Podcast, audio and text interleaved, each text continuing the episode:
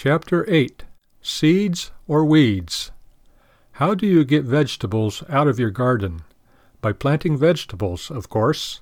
This is a fact almost too obvious to mention, except for the fact that most people seem to have forgotten that you reap what you sow and you harvest what you plant. For whatsoever a man soweth, that shall he also reap.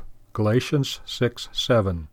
Now if a man simply kept weeding a garden patch without ever planting it to vegetables, we would certainly have a right to call him at least a fool if he expected weeding to give him vegetables.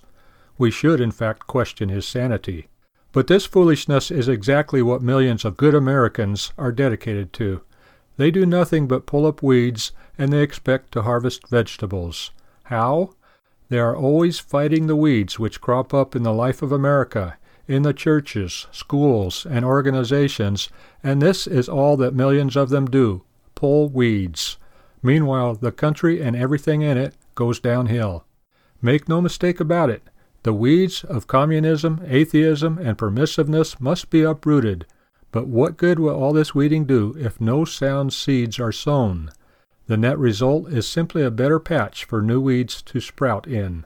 Jesus said of the man who rid himself of an unclean spirit, without submitting himself to God and bearing fruit to God, that such a man becomes then a dwelling place for eight unclean spirits.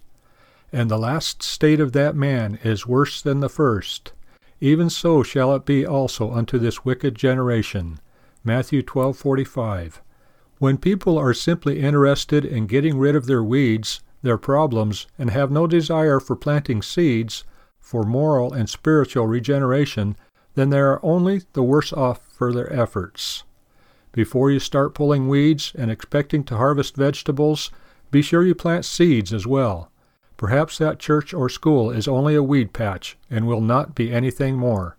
But above all, plant the seeds, sow the word, establish truly Christian churches, free and independent Christian schools, establish a Christian family life, and a godly operation in your farm or business life.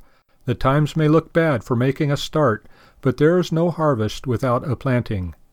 He that observeth the wind shall not sow, and he that regardeth the clouds shall not reap. Ecclesiastes eleven four. Men who think that they can get vegetables only by pulling weeds are crazy. Why be one of them?